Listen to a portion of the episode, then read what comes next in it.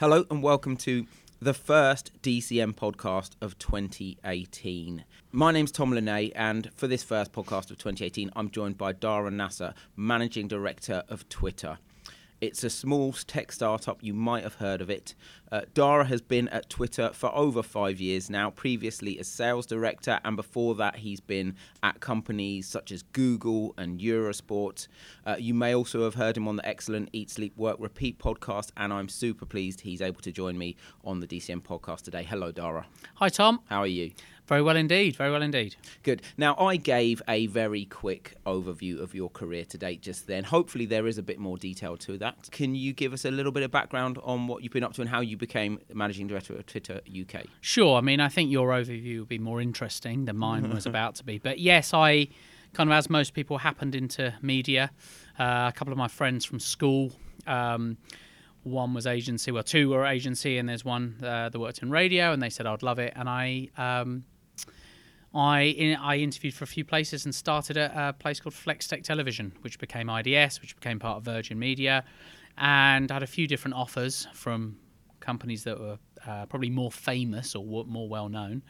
Uh, but I chose Flextech because it seemed like people were really happy and it was fun. So I was there for six years in doing telly, selling uh, ad sales in telly.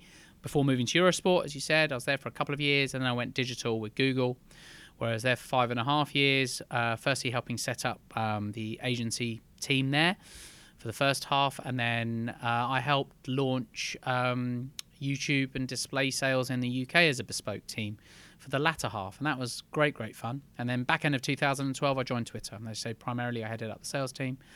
And at the beginning of last year, I became managing director. So that's the potted history. So you must have been at Google uh, in the UK when it really saw fast growth and huge growth, and you must have been at Twitter when you've seen um, a big growth in your workforce as well. Is that a really exciting time to be involved in a company a company like that? Yeah, it is. It's it, it is really exciting. I, I think what's fascinating um, is you know I said very what's fascinating about this whole piece is yes, it's great when there are loads of people joining. I remember when I started at Google, there were about 40 people starting a week across the UK. So not just sales, but engineering, legal, PR, everything. And that was literally the people who've been there a while would be looking around and they wouldn't recognize people. And then I think uh, when I joined Twitter, I mean, but when I joined Google, there were like 400 people there already. When I joined Twitter, there were about 15 or 20, and now there are about 200. So huge exponential growth of uh, people, but probably more manageable, i.e., you recognize and know everyone, which is rather nice.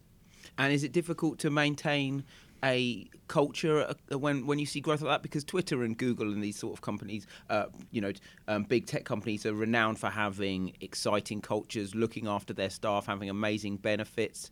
Is it difficult to maintain that when there's such fast growth? Depends what you mean by culture.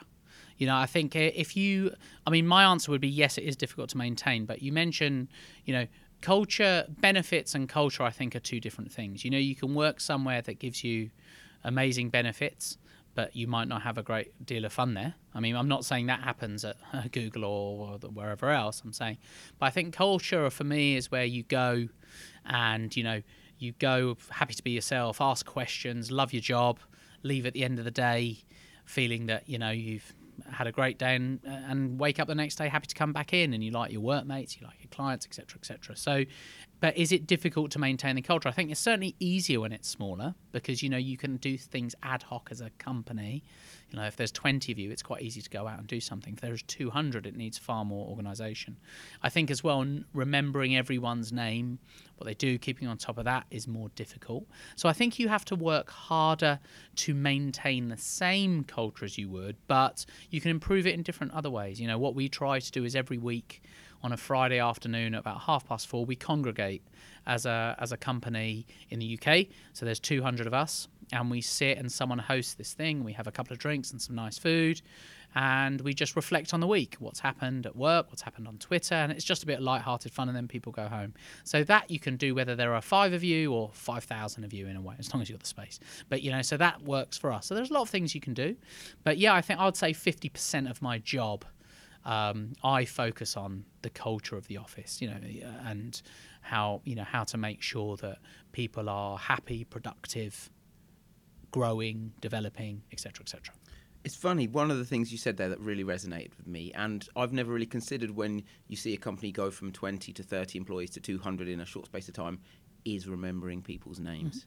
That must be a real challenge. How how do you get past that? Yeah, it's it's um it's it is a challenge. I think if you remember probably your first job when you were a nipper, you know, if the boss said hi Tom, knew your name, you're probably like wow, God, and you probably felt good about it, right? It gives you a real lift. It does give you a real lift, and it's just a little thing like that. I love it when um, Karen remembers my name. yeah, exactly. you know, I get it, and I think that uh, it, that's important. But I think it's not just important for you as the the entry grad or intern or whatever, but it's important for the other side to know um, uh, the other person to try to know everyone because you can develop. uh, And I'm not. It's not about developing a friendship or anything else, but it's more about understanding what they do, what they're trying to do, what makes them happy. So how do I remember people's name? You know, so being there from early days helps because there are a core of people you know. And you know, we have a bit of a cheat sheet that we have a document where everyone someone new starts. We put their name and face on it, and we kind of refresh and look at that. Um, and you just engage with them. You know, you try to speak to people more often. And I'm guilty sometimes. Difficult to keep on top of that. When I first took over the role, I tried to, you know, so we have a big engineering department in our office, which is really exciting. Um, so I sp- tried to speak to some of the engineer, have meetings with them, try to understand how I could help them. Maybe I could, maybe I couldn't, but it's just a way of engaging them. As I say, it's quite a collaborative feel at our place. People do congregate, people do chat. So it's easier with that. And, and I think 200, as I say, is easier than 2000. You know, well, 2000 is impossible, isn't it, really, to remember everyone's name, maybe. Now, people can find you on Twitter or at at Dara Nasr, and your bio currently says, "I have never verified anyone." Yeah. How many times do you get asked whether you can verify someone?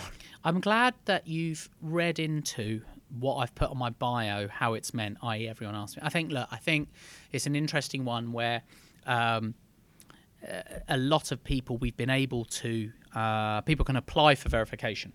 Um, and we started that, I'd say, uh, I guess, about 18 months ago. And um, because beforehand there was a team that would go around finding people that should be verified, people in, you know, musicians, um, politicians, etc., etc. But it, it becomes impossible to try to keep on top of the global, you know, when you have well over 320, 330 million users uh, to keep on top of that. So um, we we started a process, but I think what happened then is people get quite excited and then try to contact you to get verified, and um, I get a lot of requests. Sometimes it could be a couple of days, sometimes it can be way more. So, the, find Dara on Twitter, but don't ask him to verify you. I mean that. Uh, thank you for giving that advice. No one's going to listen to you, but thank you. um, what are the main challenges leading a company like Twitter? Look, it's a really privileged job I've got. I just mentioned, you know, you you wear different hats, and you know, my whole background had been sales, commercial, revenue stuff. So, you know, when I first got the role, you suddenly have to, although I was involved in other bits and bobs, you suddenly have to have a view on everything, and almost become a. You feel like you feel like you have to become an expert on everything. So that was an initial challenge because you're like, wow. But you know, what you suddenly see is that there are, you know, we have an amazing comms team, we have an amazing legal team, we have an amazing policy team, we have an amazing marketing team, HR team. They're doing amazing, you know, I say, not to overuse the word amazing, but you know, phenomenal work. So it's you know having a view on stuff. I don't think it's a challenge; it's a learning. But I really love the learning, and I think over and above that is you know you want to represent everyone. You want to, you know, we're a, an American company, a global company based in San Francisco, HQ'd in San Francisco, and I kind of try to represent as many of those people in the UK as I can to HQ. So, you know, I try to do that, and it, it sometimes it's so rewarding, and sometimes it's quite hard. You know, it's um, but it's uh, as I say, it's a really privileged position, so I don't see it as any more challenging as any other. Uh, every role has challenges. Um, I think a lot of people would assume that running a company like Twitter or being managing director of Twitter UK would be an all consuming job that takes 70, 80 hours a week. Is it like that? Do you find uh, is do you find you have difficulty maintaining a work life balance? No, I don't at all. Uh, I think the company are um, very supportive of. I mean, I have um, a wife, two children, two girls, uh, two daughters, and a, and a dog, um, and I try to see them. You know, I, I'm not kind of person who'll leave five in the morning, get back eleven at night. I'm not, you know, on email all weekend, etc., etc. Now, I would say that sometimes some people could criticize me for being online too much. Some people could, you know, you could uh, do that, but I find that if I just have pockets of time where I dip in and out, try to do certain things on email, um, that helps me, saves me from anxiety of turning back at work, up at work with hundreds, you know, maybe thousands of, you know, unread emails. Um, that said, that's not for everyone, and nor should it be. But the company are very supportive, very flexible with that. But I do stuff like I turn off notifications on my email, so I don't get emails flash. I, I go into my email and check as and when I want and when it suits me. Is it all consuming? I suppose it's a platform that I uh, Twitter was a platform, an app I was using many years before I joined. So I'm on the platform quite a lot. If something happens big, you know, uh, again, sometimes that can be distracting, but it's it's not. It's as I say, it's. I would rather work for a company like that that has the relevance, that has the passion behind it, and the people are, pardon me, our audience, our users are so passionate, pardon me, and we love them for that. But again, we have amazing teams that handle stuff. So if something happens in the policy world, we have policy people that handle it. If something happens in press, our comms team are just brilliant. You know, so it's not all on me. Yeah, and you Uh, you know. empower them to do those roles. Well, I mean, that that's their. It's like you know, that's um, their job. They're very passionate, skilled, phenomenally talented, um, and they're doing that. So we all work. We try. I try to work as, as I say, collaboratively as possible with them. Um, and you know, I've got a boss that has empowered me from day one, and I've had several bosses that have, and um, um, it's learning from people like him. and looking ahead for the rest of 2018, what are the main aims for Twi- for Twitter this year? we had a really strong 2017, uh, and I think that we're just trying to build and develop on that. Um, I think you know we're trying to make uh, our product easier to use for for people, more as relevant as possible. We want to be you know um, transparent, want to be impartial. Um, we want to work even closer. We've had some great results with advertisers, and we want to build on that. Our video proposition is absolutely flying in terms of you know we find that not only do as you see here, clients love audiovisual uh, as a format, but our users, our audience, love it too. You know, it's six times more likely to be shared a video than a photo with us. You know, so um, just building on all those things. You know, um, safety is a number one priority. Uh, we're continuing to work on that um, on the product side, and there's been some phenomenal changes on the product side with that. So just continuing, uh, continuing collaborating with um, our, our our users, our partners. For example, we have a team that deals uh, that looks after broadcasters and publishers, helping them get their content onto Twitter to make money from that content on Twitter, um, and to spread that content on Twitter. So we're working on those things. We have live video now. Very excitingly, our live video proposition was actually built in London, or largely built in London, and that's bit that and that was 2016, and that was just phenomenally um, like exciting to be there at the time. Was Uh, that because the person whose idea it was for that was based in London, or was it a case of just um, the London team can do this? No, it, it, it was the the reason for it was you know we are a real time network, so live is synonymous with real time. Video was our growing product, so we wanted to get into live, and I think that we are lucky. We're one of the few offices. Um, across the world, one of the few Twitter offices across the world that is multidisciplined. So we have engineering and sales and legal and marketing. Often it's you know, with many offices, it could just be sales or could just be engineering.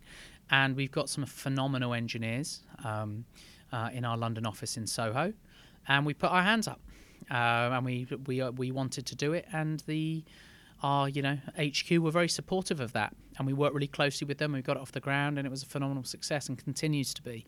So we want to build on that as well in this year. So you know, it's um, we just you know driving that forward. You know, I say we saw some great uh, success in 2017. The way we see people use the platform is just phenomenal. The UK as well, in particular, they've really embraced. You know, if you look at ComScore numbers, you've got 28 million users or so. You know, they really embrace Twitter. Um, and they're very funny, our users, and the way that publishers use Twitter is phenomenal. The way that we've got relationships with the likes of Sky, ITV, you know, and actually the partnership thing is a big thing. You know, we would love to work closer with the likes of you. Um, what can we do? you know, to uh, in, uh, you know, because we'll probably touch upon this later, to intertwine cinema and Twitter because movies is one of the biggest interests interest groups on um, on Twitter. We'll, Um, we'll come on to that in a second, but one of the big changes over the last year was the increase to 280 characters. Yeah. What has that brought to Twitter, and how has that changed the user experience? well, I mean, do you, you use Twitter? I do. I recently crossed 10,000 tweets. I noticed. Wow. Okay. Um, so, you tell me, you're a consumer. How has it changed your experience?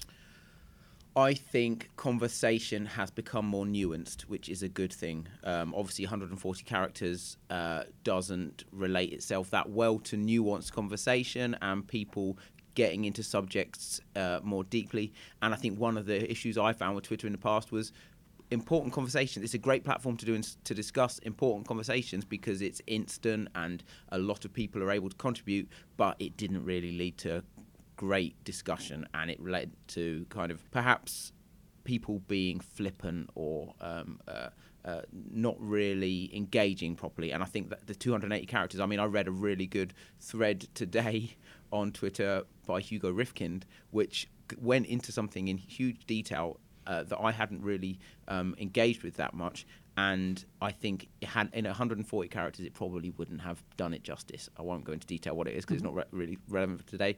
But I think the increase to 100, 208 characters really enabled that. And from a personal view as well, film synopsises can be longer, Yeah, yeah, um, yeah. which is always useful. Yeah. So I think for us, look, we we we ground our product decisions in data. And I think you've hit the nail on the head. You know, one of the things I tried to say earlier, what was one of our objectives is to make the product easier.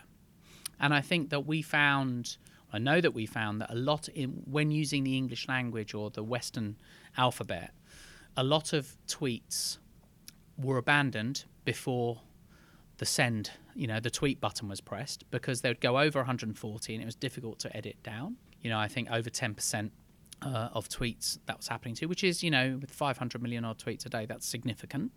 And we thought if we experimented with taking it to 280, you know, the, again, the data would show that those tweets wouldn't be abandoned or a huge, huge percentage of them wouldn't be. So we just wanted to make it easier. And look, as I say, our users are very passionate. So when you introduce new things, people are horrified or worried. But by and large, I say if you ground stuff in data rather than whimsy, you know, um, I think by and large people have been really happy. And we saw that before with what we called filtered or ranked timelines, where we tried to, obviously it's chronological, Twitter, but you go on Twitter multiple times a day usually rather than on it for a block. So if you tweet some gold out, which it's great engagement, but I'm in a meeting and I miss it and I log on two hours later, I'm, I- I've, I've lost, you know, Tom's gold. I've, you know, It I've happens a lot. It happens a lot, exactly that, you know. Uh, or, or Hugo Rifkind or whatever. So you know, miss all of this out. Whereas now you get your while you're away, or in you know, you're kind of like in case you missed it, you have a few of those top performing tweets at the top, so you don't miss um, that, and that has led to um, greater engagement, greater time on the platform per user per day, user user growth. Um, so again, so what we're seeing with 280 is still relatively early in terms of it only launch, but I think most people echo um, what you say, and I think the, the that sometimes we saw at the beginning, or concern, let's say, has kind of ebbed away. Certainly, People just fear change, don't they? And then when they're comfortable on something, someone changes something slightly, the initial reaction is kind of like, "What? Step back a bit." Go, "Whoa, no." that's it. And like you're still you're still very welcome to tweet under 140 Yeah. characters. No one's stopping you. So you know, and please do if you like. I think I've only crossed the limit three times. Okay, But, um, fact but you're counting but for someone over 10,000 tweets is but good. it's um, that's a goal for 2018. Use use 208 characters better. Now, uh, Twitter recently ran an ad on cinema that features the very funny comedian Romesh Ranganathan. Mm-hmm. You're welcome. Uh, Yeah, yeah. yes, that was it. Yeah, yeah. Uh, you may have seen it if you went to see Star Wars: The Last Jedi. Mm-hmm. Um, what was the thinking behind the ad? What was the thinking behind the ad? Well, look, no.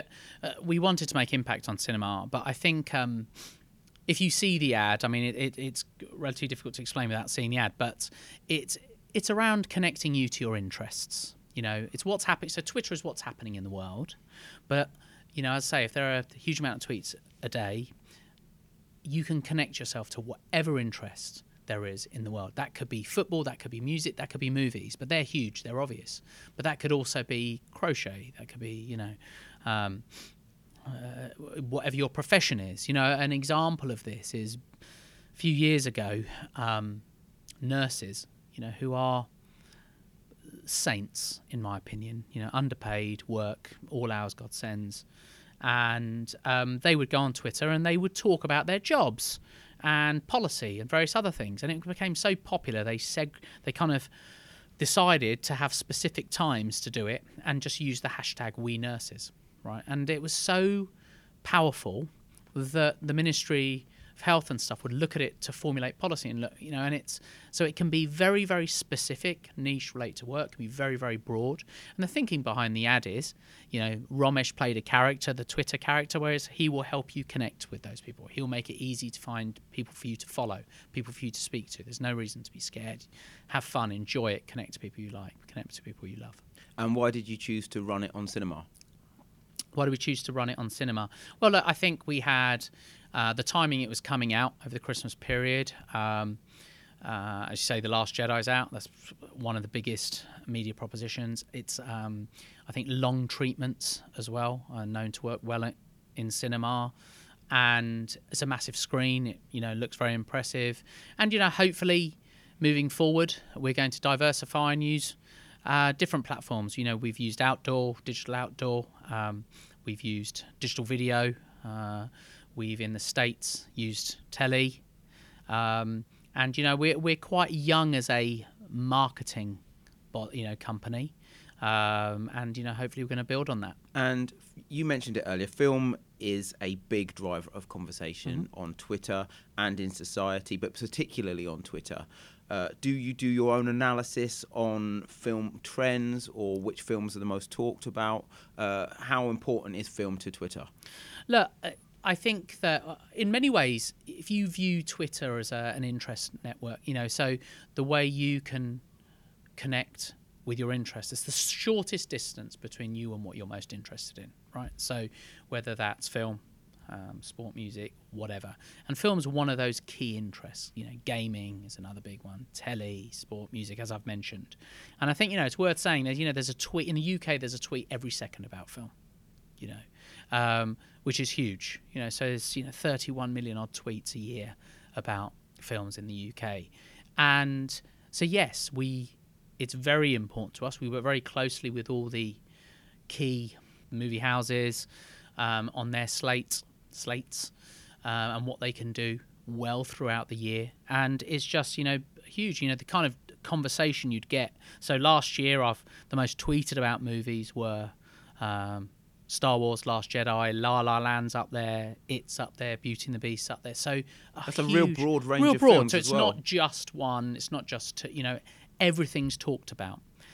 I think that's the thing about film. It's such a powerful um, interest in terms of very few people you'd ask, uh, you know, are you interested in film? They'd say, no, I don't like films very few people. So you might like specific kinds of film, and that's what we see on Twitter. A lot of things are talked about. You know, um, I say the most tweet about genres. The top ten is everything from sci-fi, fantasy, Bollywood, drama, hol- you know, romance, independent, animation. Could be any of them. So all of the genres are essentially tweeted about. And we're currently in award season. Yeah. Uh, the BAFTAs take place in a few weeks, and then Oscar, the Oscars a couple of weeks after that. It's one of the most exciting times to be a film fan. Do you see a spike in discussions about film during this period? Um, we see we see a spike in discussion about films in so much as how they relate to the awards, right? So, if La La Land is up for an Oscar then of course we'll see a spike in the discussion about La La Land, but around the Oscars specifically. So, but the but the noise, the tweets are going on throughout the year, and we have the same thing in music. So, music's talked about throughout the year. When Glastonbury's on, obviously there's a bit of a spike. So we have tent poles throughout the year, and of course award season, whether it's BAFTAs in the UK, Oscars, Golden Globes, Emmys, whatever. There's always discussion, but often you know the anticipation is a huge thing. You know, so when film buffs waiting for a trailer, and we were just touching upon Han Solo, you know, for the film fans on Twitter, they love that element as well. Is the Ellen DeGeneres Oscar picture still the most retweeted tweet ever? Uh, did the Carter? I should get this. Oh, for you, yeah, the nugs- Yeah, the yeah, cri- yeah. so that was one. the yeah. Oh. So that was Imagine being beaten by chicken nuggets. I know, and a campaign that she tried to jokingly stop, which was fun. But as you can see, film's like absolutely huge, and anything around it um, is huge. And I'm looking at the list of films that were, you know, the top ten. You know, I was a bit gutted because I'm a massive Paddington 2 fan. You know, I was shocked that Have that you, you've seen. Paddington 2? twice at the cinema? Yes. Oh wow! Uh, we'll come on to the films you uh, uh, enjoyed recently and what you're looking forward to in a, in a short time. But at the moment, there is a very prominent hashtag on Twitter that has gone far wider than Twitter, which is hashtag Me Too, which uh, is a prominent movement and it was led by Twitter. How does that feel when prominent social change is instigated? Uh, or is supported by Twitter? How do you guys get involved? What's your relationship to that? No, we're a platform. We don't we don't make content, but we enable you know these hashtags are spread because people are talking about it. And the whole thing about the hashtag, and actually, last year was the tenth birthday of the hashtag. And what happened was there was a chap, um, I think his name's Chris Messina, and he he's on Twitter, and he, he I think his bio says I invented the hashtag, or, but he was at a tech conference, quite a you know I think it's relatively famous, but and he said, "I'm at I can't remember what it's called hashtag whatever is anyone else there," and people it's just people started using that. So it's a way of organising conversation. So yes, it, there's an element of it that became jokey, and what I mean by that is you know you've probably seen hashtags on Twitter where someone would say, you know, someone just offered me snails for lunch. Hashtag no thanks. Now no one's You've been reading my Twitter feed, haven't you? no one's you know trying to i don't suppose anyone is trying to see for all uh, references of no thanks. It's just a bit of humor. But the reason it has scaled and become a thing is exactly that me too example where people want to share something with people other people that they don't necessarily know that don't necessarily follow them. So how else would you see it? So but and then other people would come and say well i want to see who's talking about me too you know which is a very as you say it's potentially the biggest thing in the world the biggest subject of conversation in the world at the moment and hugely hugely relevant. So i suppose we provide the platform but the the strength of the hashtag and conversation and news story provides that scale. Um, but you know it's amazing and again a real privilege to work at a company that's enabling this globally that's giving everyone a voice.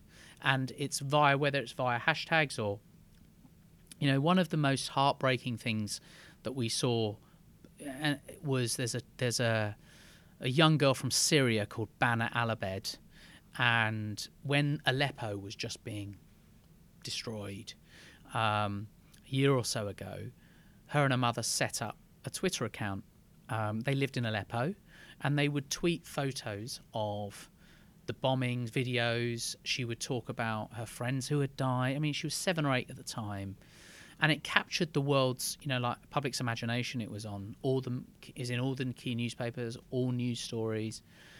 And you know, when I say it's heartbreaking, is it looked like you know that she would say the building behind me has just been destroyed, and it looked like that you know it was going to be a very tragic end. Fortunately, her and her, you know, she, her and her mother were saved, but suddenly this young girl had a voice. Eighteen months previously, you know, it's all mobile technology. You wouldn't have necessarily that wouldn't have been possible. So to be able to be part of that and meaningful hashtags um, is you know it's it's remarkably Im- impactful. But you know it could be anything. Again, going back to um, if you want to know what people are talking about across films, again using that hashtag is again really really strong. But yeah, you're right. The Me Too thing has just scaled and scaled, and it's been so so eye opening and alarming. We'll go back to Paddington 2. Slightly lighter topic of Yes. conversation. Uh, you've seen it twice. Yes. I take it you're a big fan then. Yeah. Um, is it better than the first one? listen, you know, I could talk all day. I, I could and have talked uh, all day about these things. So I think that, um, yeah, the first one was great. Like, I think to just give you a mild bit background, I'm a huge film fan, and when I was younger, single, pre kids, I would go to the cinema all the time. I think having children has negatively affected that, and I will always hold that against them. um, and I think that so my cinema consumption tends to be very, very family movie oriented. Now, the good news is a lot of family movies are just brilliant, you know. So, but you go there with this slight sense of, you know, oh, I want to be watching John Wick. yeah, exactly. I wanted to watch something else. Um, and actually, um, so when I saw the first Paddington, um, I thought, wow, it's an amazing film, great production, brilliant story, etc. So when you see the second one, you never think it's going to have the, the the sequels never typically as good. And I just thought it was wonderful. I just thought it was wonderfully made, great production, so heartwarming. Not afraid to say I cried twice.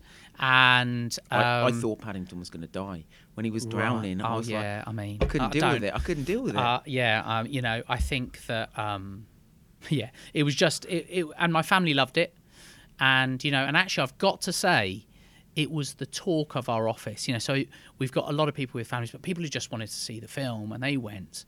And it's funny, I was speaking to a colleague of mine, David Wilding, who's a big uh, Paddington and film fan, and he said he was in a meeting that week on the Monday, talking about a big customer brief with a strategy director from a client, and they were talking about the brief, and suddenly the guy said, "Have you seen Paddington at all? Like, Paddington is such an amazing film, and like it really felt like you know, I bang on about it, and people think I'm relatively mentally frail um, because that's all I talk about. But yeah, it was great. I uh, was walking down the street in Finsbury Park and I heard two people talking about Paddington, and I stopped them and said, "Are you talking about Paddington?" and we, we we bonded for about five seconds. It was the friendliest Finsbury That's Park it. has been in a long while. That's it. And you know what I think resonated to me? Again, sorry for banging on about it, but this bear is a hero of mine. Is that with everything going on in the world, the two key messages are if you're polite, courteous, and nice to people, they will want to help you. And, you know, I'm not going to give any spoilers away for those of you that haven't seen it, but for those of you that haven't, you haven't got a soul. You know, so he always sees the good in people, regardless of what. And for if you, as a as a lesson for life, and, and if you have children, it's just that's magnificent. Yeah. And apologies, I, Paddington doesn't die in Paddington 2, but there's a bit where he's in, in trouble, and I was genuinely Yeah, traum- yeah. I was traumatized. Yeah, Now, right. what other films have you seen recently that you enjoyed? Yes, I saw uh, Last Jedi. I, I've got to say, um, so I growing up as a big Star Wars fan, and then I had a, a lovely moment a few years ago with my daughter whereby um, we went to see Peanuts uh, with the whole family, and I was in a in a cinema. Again, you know, I'm about to go and see a cartoon. I've got my extended family. Every everyone's going. There are about fifteen of us, and I kind of like they're all sorting out popcorn, and I saw a poster for The Force Awakens. And I kind of wistfully kind of like looked at it, thinking, you know, I'll never see this apart from, you know. Um, uh, and my my older daughter, my old, you know, came up to me and he said, "What are you doing?" I said, "I'm looking at that, you know, just what, looking at a poster." Just looking that- wistfully. uh, yeah, because that's the closest I'm going to get to the film. I mean, I didn't say that, but I thought that. And she just said, "Well, I'll come with you to see it." And um, so we went that Christmas, and we went to see that. So every year it's become a bit of a tradition. So we saw that, and then we saw Rogue One. We always go in between Christmas and New Year, and then we saw Last Jedi. And actually, for me, this is the one thing about film um, that I really love, and this is why I was really pleased and um, grateful that you asked me to be on this podcast. That actually the experience of going to cinema, or like with my daughter, is more than just watching a film. It's you- you're doing, you know, it's quality time, and for her, it's a great thing because it's what we do, and for me, it's a great thing because it's what we do, right? So for us, you know, when I came in, I asked you straight away about Han Solo because I'm thinking, right, I want to see it with her, and I wanted, to, you know, so um, yes, so I, I saw that. That was really good. I saw Get Out. I loved Get Out. Amazing film. Before Paddington 2, that was my favourite film of the year. And you actually mentioned just now that uh, um, that going to see Star Wars with your daughter. I mean, I'm 38 and I take my dad to see Star Wars over the last three years between Christmas and New Year or Christmas Eve. Mm-hmm. We've been to see Star Wars, and it's just, and it's it's a really great thing, and I love doing it. And it, I'm slightly sad that we're not going to be able to see Star Wars at, at Christmas this year because Solo: A Star Wars Story is out in May. Mm. Yeah. just touched on. I said, I'm a bit. Uh, you know what? When you said it was May, I was a bit gutted actually because it was this it's this little Christmas tradition that we have in between Christmas and New Year. And you know, to be fair, the time in between Christmas and New Year is a little bit dead, I suppose. So it's something to do. But it, yeah, it, you know, when you mentioned going with your dad, I have friends that do that as well. Um, they take their parents, and it's lovely. Um, so it's something that, um, yeah, I just really enjoy doing, you know, as an experience. I suppose when I was younger, I might go with mates, but it's that's because I wanted to see the film. Yeah. You know, if it was I substituted one mate for another mate, it was it, it kind of it was what it was, unless you know we specifically liked you know Terminator or you know whatever. But yeah, so I think now I think as the kids get a bit older, I want to try to go to the cinema more often. And what films are you looking forward to? Well, you know, um, I know this year there's the like of Jurassic World. There's the likes of you know Ocean's Eight, Han Solo. As I say, I'm a kind of like a um, uh, a sucker for that kind of thing. Han Solo, well, Solo, a Star Wars story, Yeah. Jurassic World, and Ocean's Eight are all out in a in a four week period. We've got a huge summer. You better book some days off in May, June. Okay, will all out- do. uh, they're all out together in Q2, and we've got on a massive Q2 this year because a few weeks before that we've got Deadpool 2, and then a couple of weeks before that we've got Avengers: Infinity War. So actually, so that's an, the thing for me is that last year, I, a lot of the films I end up seeing, I'm not because, as I say, I haven't been as into it, or as because for me to, you know, look up what's coming up is just me trying is depressing myself. So oh, look, this is something else I won't see. Um, so. Um, but I'm trying. So Get Out for me, I didn't really know about until it came out. Read the reviews. So actually, people went bonkers on Twitter about it. They loved it. So I saw that, and I absolutely. Lo- I think that was an incredible film. I would love to see it win Best Picture at the Oscars. You know what? Yeah, it, when it was talked about like this is a film about race and stuff like that, I thought okay. And I went and luckily I didn't have any spoilers, so I, I had no idea what the premise was, apart from there were people from kind of different backgrounds um, and ethnicity going out with one another. That's all like, I knew, and I was just blown away with that film. And actually, uh, so I saw Baby Driver as well. I quite like Edgar Wright, you see, so he's very good on Twitter, by the way. So um, I saw Baby Driver, which I like. I'm quite a sucker for like a car chase, so that opening car chase was amazing.